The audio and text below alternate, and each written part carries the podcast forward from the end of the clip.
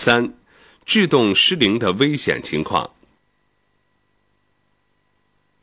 一、制动器温度升高时，制动器随着温度升高，摩擦力会急剧的减弱，在下长坡时，车速会因为惯性而越来越快。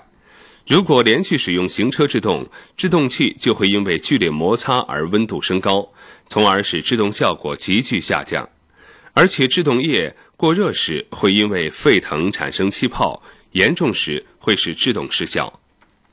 所以在下长坡时一定要使用低档位行驶，充分利用发动机制动，以行车制动作为补充，避免事故的发生。二，涉水后。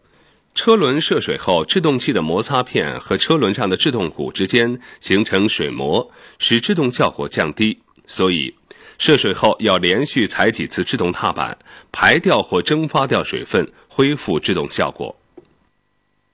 三、制动管路破裂。制动管路破裂导致制动液泄漏，制动踏板力不能有效地传递到车轮，制动就会失效。要注意做好日常检查，经常检查制动液量，发现不足马上添加或到维修厂检查，及时排除故障。四、制动摩擦片磨损。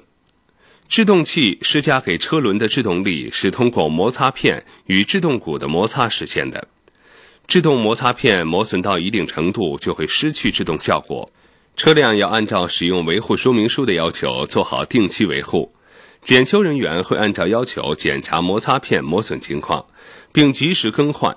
驾车时如果发现制动有异常的声音，可能是制动摩擦片磨损过度，应及时送修。